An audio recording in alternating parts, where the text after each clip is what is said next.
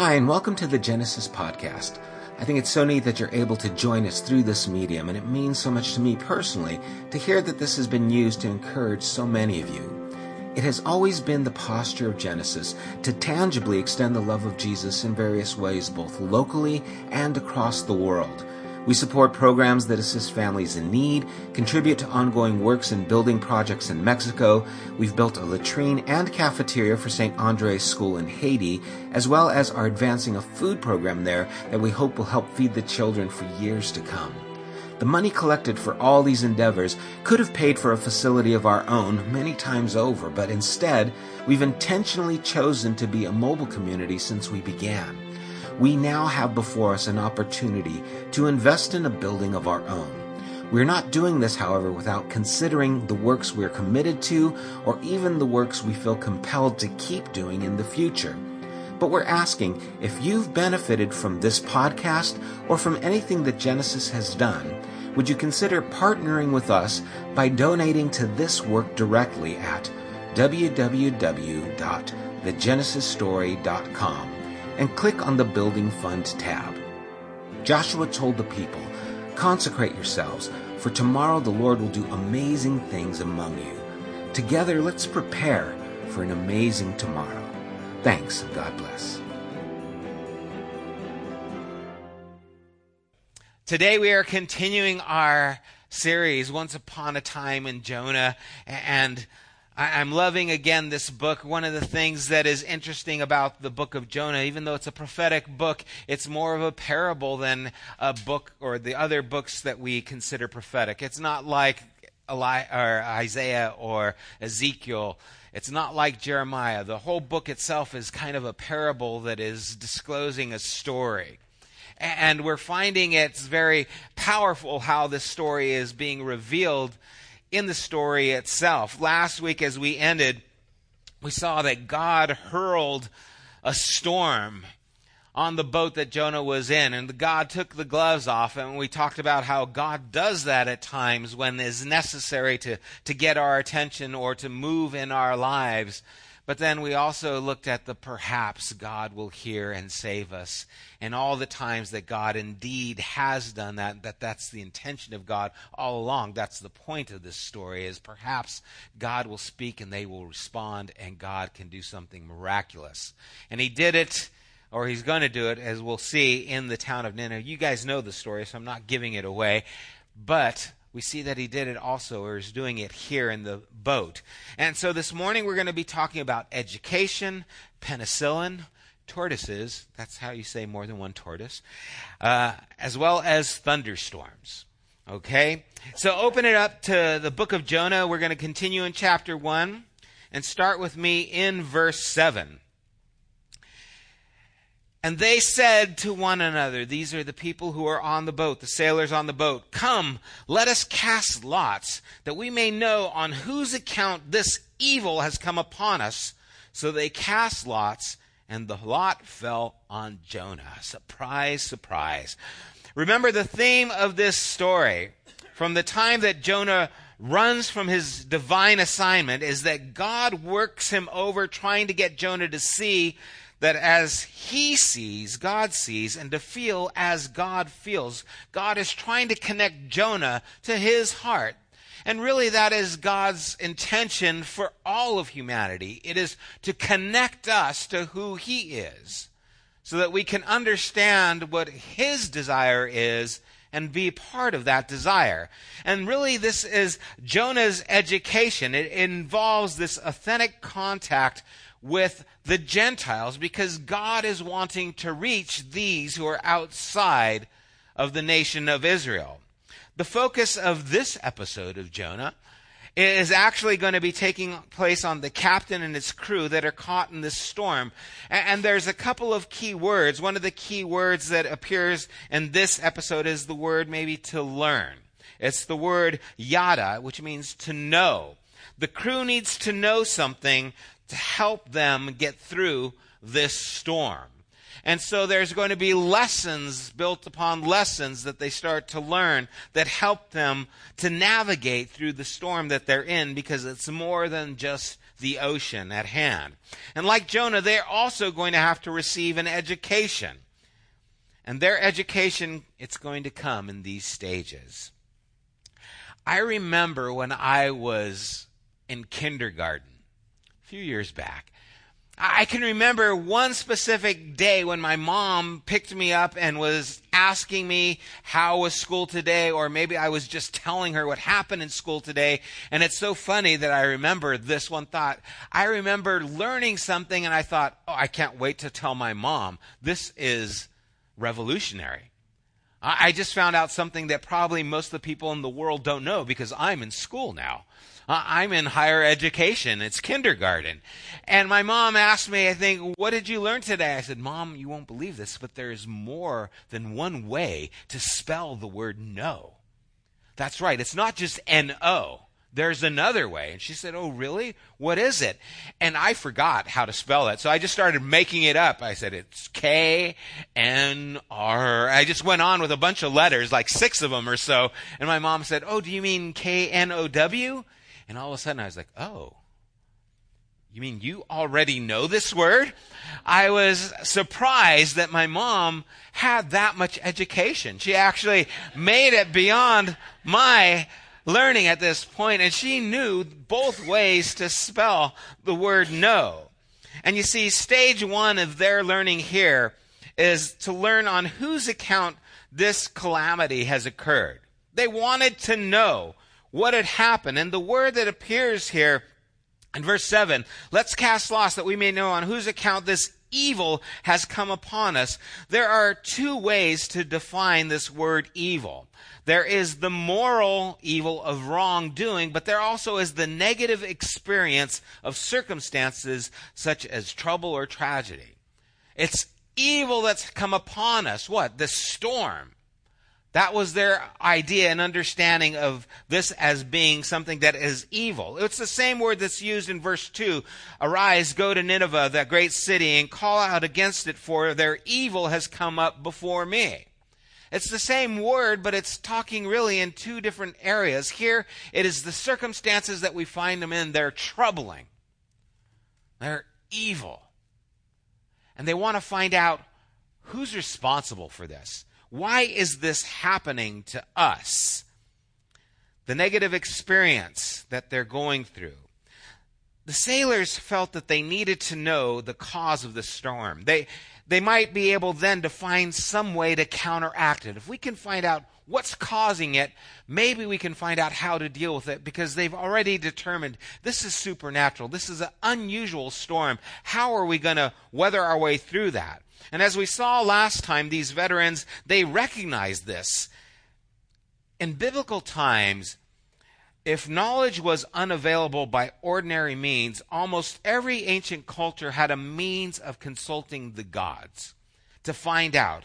And here, casting lots was like rolling the dice. It was the way that they would find out what was happening. Someone is responsible. Let's cast lots. Let's draw straws. Let's see whose fault it is.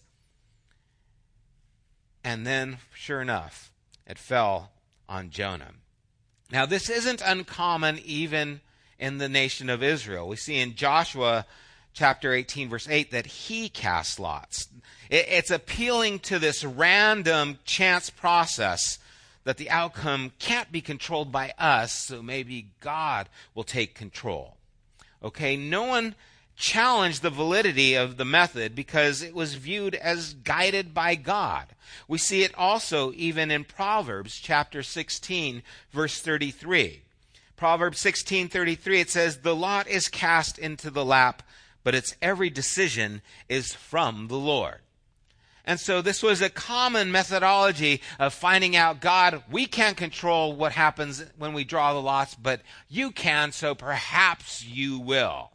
There's that idea again. Perhaps God will show up in this area. And so we see that that's what happened. It worked. The lot fell on Jonah, and God made use of all the means available at this time. He used the sea, he used the wind, he used the sailors fear and he used the lots being cast. He was at work in all these areas to try and accomplish something, and they're learning what that something is. And so we continue in verse 8. They said to him, Tell us, on whose account this evil has come upon us? What is your occupation? And where do you come from? What is your country? And of what people are you? And he said to them, I am a Hebrew, and I fear the Lord, the God of heaven, who made the sea, the dry and the dry land. And so stage two of the sailor's education is to know what the specific details are. And all these questions, I don't imagine them coming from one person. I imagine all these sailors gathered around Jonah now because the lot fell on him. And there's Jonah standing with this lot. And then they start bursting out these questions. They want to know, where do you come from? Another one says, hey, what's your country? Another one says, and what people are you? And they're just all asking these questions because they're like, hey, the lot's on you. What's going on? What's going on? And Jonah is going to answer them. And they're going to find out through the answer that something is going on because of this man. But it, it's something that they weren't expecting. You know, penicillin was discovered in 1928 by a Scottish scientist named Alexander Fleming. And what had happened is they had left a petri dish uncovered. And when he came back, he found that something was growing that was inhibiting the spread of the bacteria. And so he was curious to find out what that was, and that's basically the discovery of that mold and how it functioned is how penicillin came about. It was unplanned. It was just something that happened by accident. Someone left that petri dish uncovered. Somehow this scientist went and said, huh, what's happening here? And through that, penicillin has come about, which has saved countless lives. All by accident. And you see, here, they're trying to uncover what is happening here. By accident, Jonah ends up on our boat, or by some circumstance. We're not aware of it, but something is going on that now they're becoming aware of. When they said to Jonah, on whose account, and might have been more of not a question as it would be like, why is this happening? Hey, you, what's going on? They're wanting to find out what's happening. And after this interrogation of all these questions, Jonah answers the last question first. And apparently he skips all the others. I mean, we don't know exactly if that's the account here in the story. And, and, he also adds some information that they didn't ask. He, he adds and tells them he's a Hebrew and the God of heaven. They're typically words that are used by the children of Israel when they're talking to Gentiles. And of course, dry land was especially meaningful. He's the land, God of the land because that's what they're trying to go to. Right? We need dry land because we're going to die out here in the ocean. And so if your God is the God over there, can he help us get to that place? Oh, he's the God of the sea. Can he help us be delivered from where we're at? And so this is especially meaningful for them. It was the goal that they wanted to reach and the place where Jonah eventually was going to land. We'll see in chapter 2. And so as this is taking place, we see that he accepts the responsibility that fell on him. He knew God had rigged the lottery. He wasn't surprised at what is happening. When he says, Yahweh God of heaven who made the sea and the land, maybe Jonah wasn't trying to win them over Maybe he was saying, oh, yeah, it's my God. Kind of like, you know, the teenager who said, yeah, my dad made me take out the nose ring. You know, yeah, it's my God who did this. So it's not like Jonah is, oh, yes, I need to tell you about my God. It's kind of like, yeah, my God's responsible. He caught me. I got to go home now. Because he realizes that something is happening and it's his fault that they're in this circumstance. And we see in verse 10 that the men were exceedingly afraid and said to him, What is this that you have done? For the men knew that he was fleeing from the presence of the Lord because he had told them. Then they said to him, What shall we do that the sea may quiet down for us? For the sea grew more and more tempestuous. He said to them, Pick me up and hurl me into the sea. Then the sea will quiet down for you. For I know it is because of me that this great tempest has come upon you. Stage three of their learning. They had to know what could be done. We want to know who's responsible. We want to know the details. And now we need to know what needs to be done. This progression of their education, they had already learned more than they had been expecting. They, they've been given more information probably than they thought they would be given. They probably felt like, oh man, this is amazing. We have all this information, but now what do we do with it? God has revealed this to us, but now we have to digest it and we have to move from it. And I think that's something that happens with us many times. You hear something and it rings true in your soul. God is saying, yes, this is accurate. This is how I want you to live, or this is my revelation of who I am to you. And you get that, and all of a sudden you have this kind of feeling of, okay, I've got this. Now what? How do I move forward from this? What's the next step? To this information that I have received. And we see here that they feared a great fear. Literally, the idea of Yahweh, God of heaven, was one who made the sea and the land, controlled them, obviously. He was not just a God of this one man, but he was a God of land, sea, and even of us. And see, at each stage of their education, their situation became more clear. They believed Jonah because, well, the lot fell on him, because he had an answer. And why would he say, yeah, it's me, throw me into the sea, if it wasn't him, right? It wouldn't divulge that kind of information right off the bat. And since Jonah was the jinx, so to speak, he was also the expert, they would feel, at lifting this kind of curse. And, and so they ask him, and they, first they ask him, How could you do this? Why would you do this? Why would you run from God? And, and this applies to what he has told them already. They wanted to know why he would run from the God like Yahweh, since he didn't respond to their questions. Jonah apparently kept silent. And it's kind of funny because how would he actually tell them, well, I didn't want to go and take this information to the Gentiles, and so I'm running away from God, but you guys are actually the Gentiles.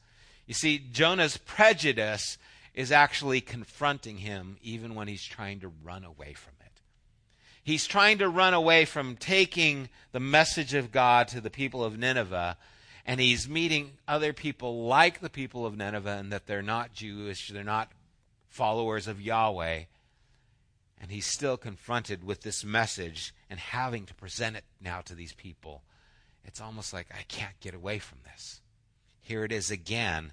I have to disclose this kind of thing. And, and so Jonah's silence is really a big mystery in this story. Why would you be silent? It's something that we get answered later on. But the sailors knew that it was Jonah, and then God was not going to let them escape from this. Having learned this much, they have to move to the next piece of knowledge that they need. What should we do? What are we supposed to do? We've heard this knowledge, and with this knowledge comes responsibility. John 13, verse 17, Jesus says, If you know these things, you are blessed if you do them. See, what we know does no good unless we act on what we know. It doesn't help us to know information, it helps us to know information and then to put it into application. It's that way with everything. It's that way with the things you learn from work. It's that way with the things you learn from God. You've been given information about God or about Christ through Scripture. Now, what do you do with it? Isn't meant just for you to know it? They had now understood Jonah, you're responsible. Now, what do we do with this information? How do we move forward? And sometimes just being persistent can be a blessing or can be a curse, depending on what you're persistent at. we had a tortoise. Someone had found a tortoise. My mom found a tortoise in her yard, and she gave it to us because we had the little kids. And I guess tortoises have to be registered, actually, kind of like guns, you know. Yeah, they're dangerous out there. And, and, so the tortoise had, we didn't know this at the time, but it was a tortoise. And later the people said, Hey, have you seen our tortoise? And, oh, yeah, I gave it to our family they, in Upland now. So the tortoise moved from Glendora to Upland, was living in our yard. And we built a terrarium. We, I built a terrarium for it. And it was glass and it, you know, had the little dirt on it and we'd put the food for the vegetables for this tortoise. But this tortoise didn't like the terrarium. It wanted to go to our neighbor's yard across the street. I don't know what she had in her yard, but anytime that tortoise was out, it made a beeline for Vivian's house. And tortoises, it's amazing when they want to move, they can kind of move fast. It's like they put on the hydraulics, legs go up, and then they start moving along, and that thing starts booking, and it's going straight for Vivian's house. And there are a few times Vivian says, "Your tortoise is here," and like, when, when did it go away? You know, we named the tortoise Chaos. Just seemed like a great name for a tortoise. And when we had put Chaos in the terrarium, he would so want to go to Vivian's house that he would just keep banging against the glass.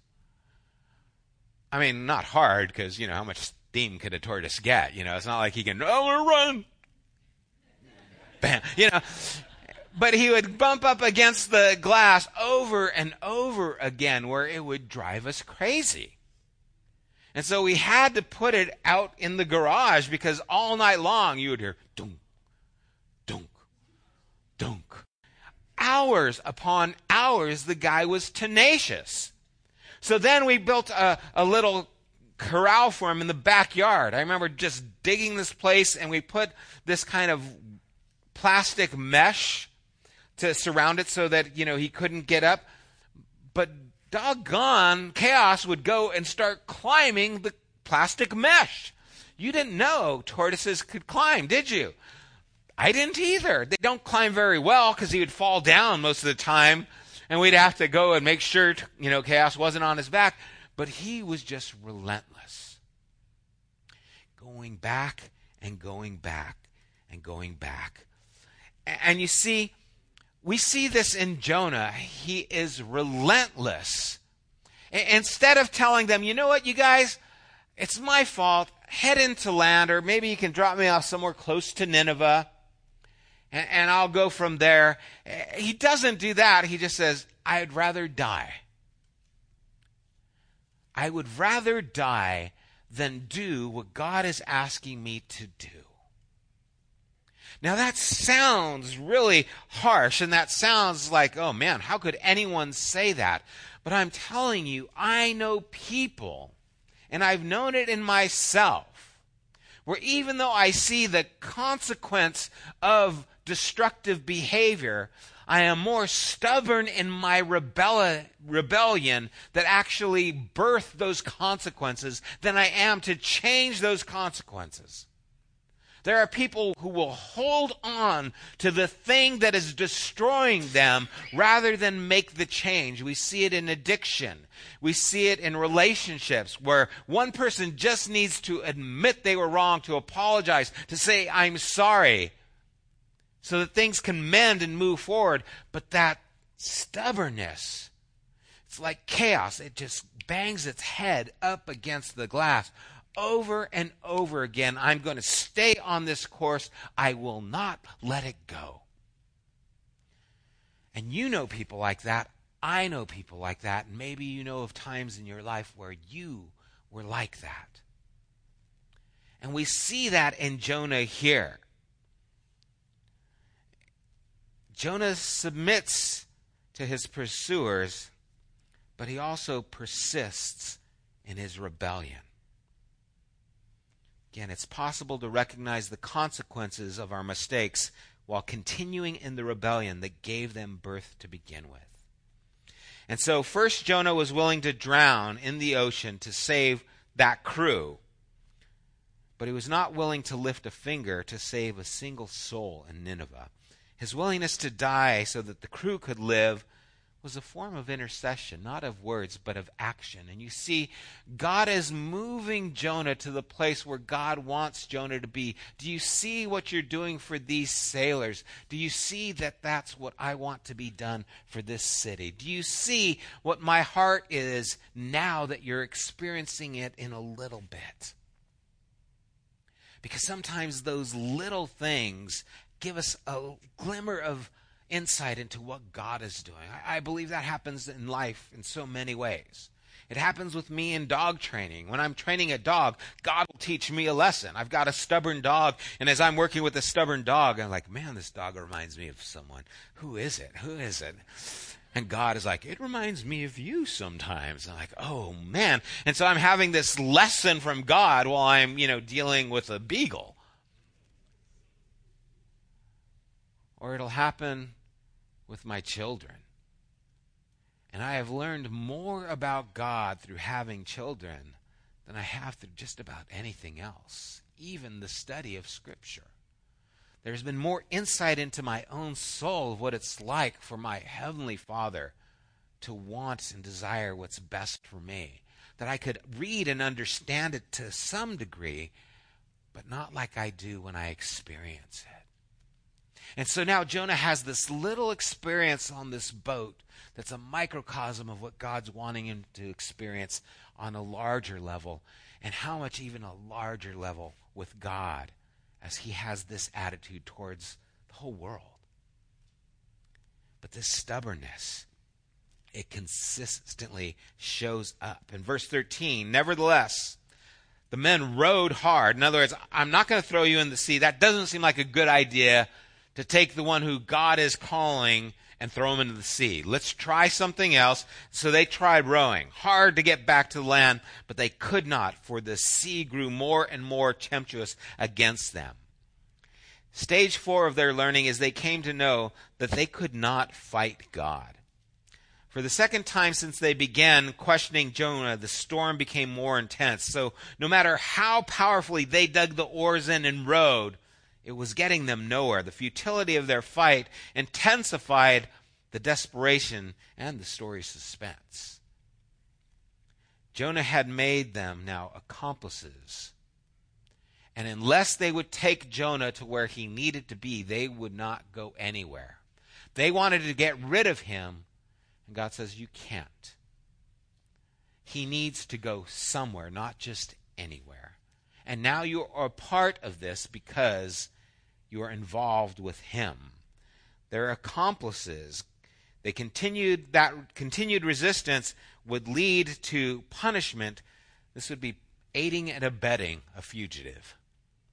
But it's a fugitive of God. And you see, there is no neutral ground so many times when it comes to how this relationship shows up in, in ways in our life when we see something like this, we have to respond to it. There's a passage in James chapter 4 verse 17 it says, "So whoever knows the right thing to do and fails to do it for him it is sin." Again, it's not that you did something wrong, it's that God was doing something right and you would not participate. And that's really the definition of sin. It's missing the mark of what God's intention is. You can miss it by commission, you can miss it by omission. And now they were a part of this. God is wanting to do something. We need to help God accomplish this. Otherwise, we're in the same boat, literally, with Jonah that's taking place. Knowing that Jonah was running now put them in the place where they had to respond. We can't run away when God reveals that there's something wrong. We can't run away when God reveals to us there's something wrong. That shows up in our lives in so many places.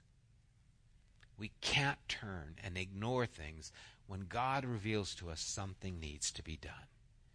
And maybe we will have to go through these same kinds of inquiry. What happened that this is happening? You encounter someone on the street. Why are you here? You want to get more information. Are you a veteran? Are you suffering from mental health issues? you try and then find out what can I do? It's not going to do any good to give you more money because you'll just continue in your addiction and problems. So what do you need and how do I get to that place? You see, now that I've been exposed to this person or encountered this, now I have a responsibility to respond in some way, to do something. Now maybe it'll be like Jonah. Jonah, you can't do anything. Maybe they have to be just cast into the sea but you won't know until you start asking those questions. But we have to respond. In verse 14, Therefore, they called out to the Lord, O Lord, let us not perish for this man's life, and lay not on us innocent blood. For you, O Lord, have done as it pleased you. So they picked up Jonah and hurled him into the sea, and the sea ceased from its raging. Then the men feared the Lord exceedingly and they offered a sacrifice to the Lord and made vows. Stage five, the sailors now knew the name of Yahweh. They knew the name of the Lord. They called on Yahweh. The very thing that Jonah should have done and failed to do, now they are doing. Isn't that amazing? Jonah would not do it. But even in his disobedience, he sees people are doing it. You see, the incompetence of the messenger doesn't change the competence of the message. The incompetence of Jonah did not stop the power of the message from still being revealed even in his disobedience. Because God is that good, you cannot shield who he is. He shows up even in the darkest places even in the disobedience, God has a way of radiating His light so that people can see Him, even if it's through contrast.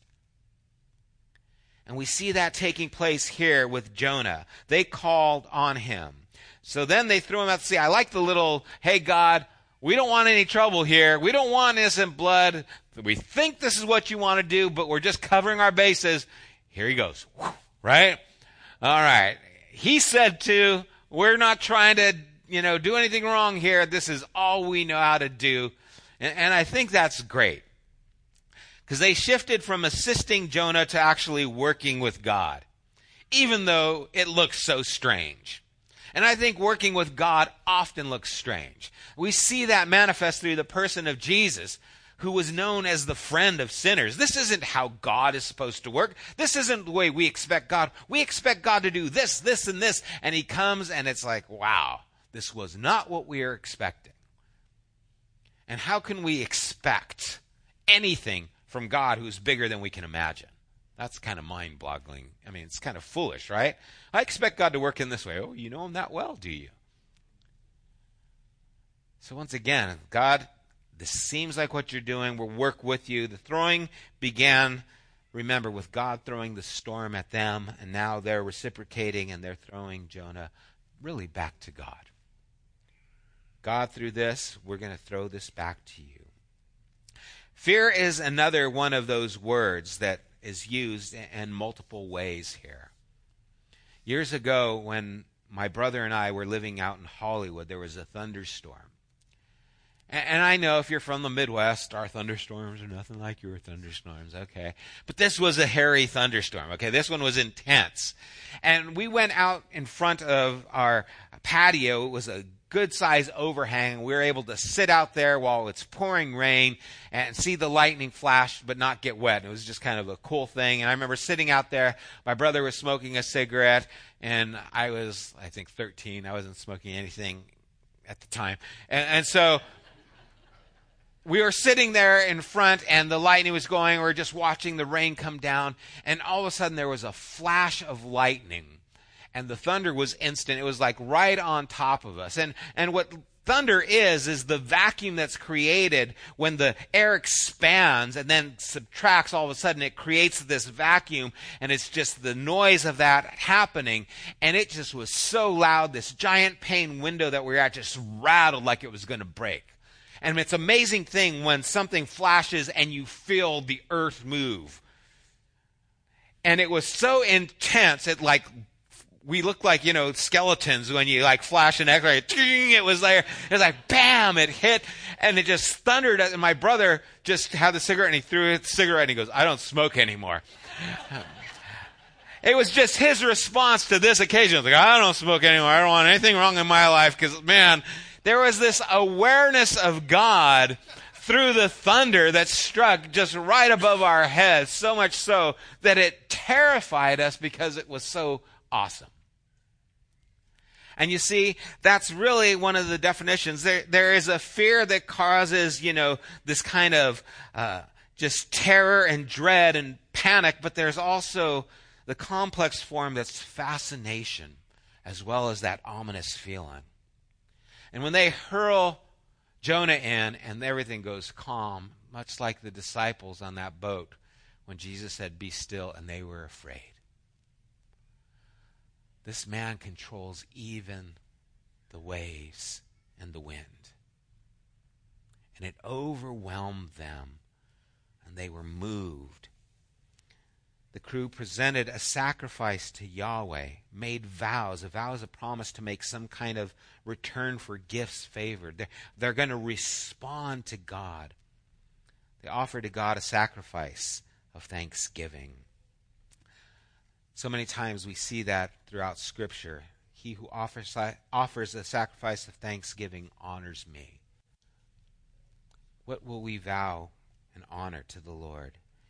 You see, the sailors' uncharted path through the sea brought them to a surprise destination. The ultimate education anyone could receive is to know God. Like Jacob, the sailors met God, or like Job, the sailors met God in this storm. The experience of God counts for far more than hours in a classroom.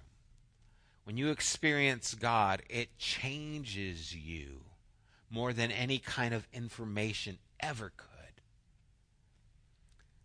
Our intellect can only take us so far until we reach a point of diminishing returns. We get to a point where we think we know enough and we stop actually learning.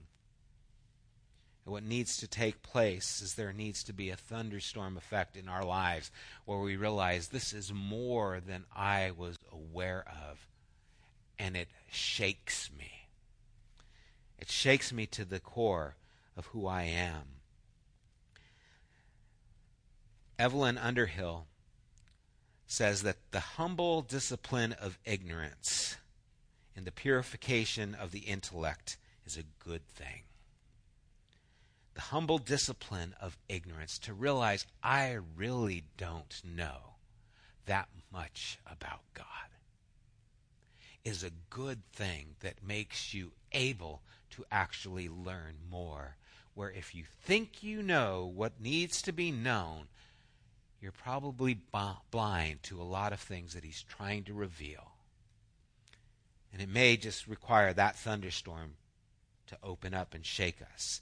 Because God is more mystery than the rational mind is able to accept or absorb. God is more mystery than we are able to understand. What we think we know can get us in the way of what really needs to be known. Knowledgeable people know how little they know. Like that. Knowledgeable people know how little they know. All of us possess knowledge. But remember, knowledge puffs up, but love builds up. If anyone imagines that he knows something, he does not yet know as he ought to know. But if anyone loves God, he is known by God. That's 1 Corinthians chapter 8, verses 1 through 3. We don't know what we ought to know. See, God has become knowable to us through Jesus. He, he's made himself known, and this is where our ongoing education takes place in the Spirit. As we have an experiential education with the risen Christ, and oftentimes we learn through the storms of our life how vast, how awesome God is. And we learn that in the storms as well as we learn it in the quiet and still places of our heart. And we have the opportunity to either work against God or to work with God. And our education, our ongoing education, is to be questioning and asking what is happening so that we can find out what God is doing. And then ultimately, we need to ask, what do I need to do so I can be a part of what God is doing? And that's when God reveals his grace. That's when God shows us that we start experiencing what God is intending to do in our lives and in the world around us. So may we have a similar education that these sailors did, where they encountered God even though it was through an incompetent and disgruntled prophet. May we not be like Jonah. May we make the awareness of God easy to be seen and understood, and may we first experience it ourselves. Let's pray.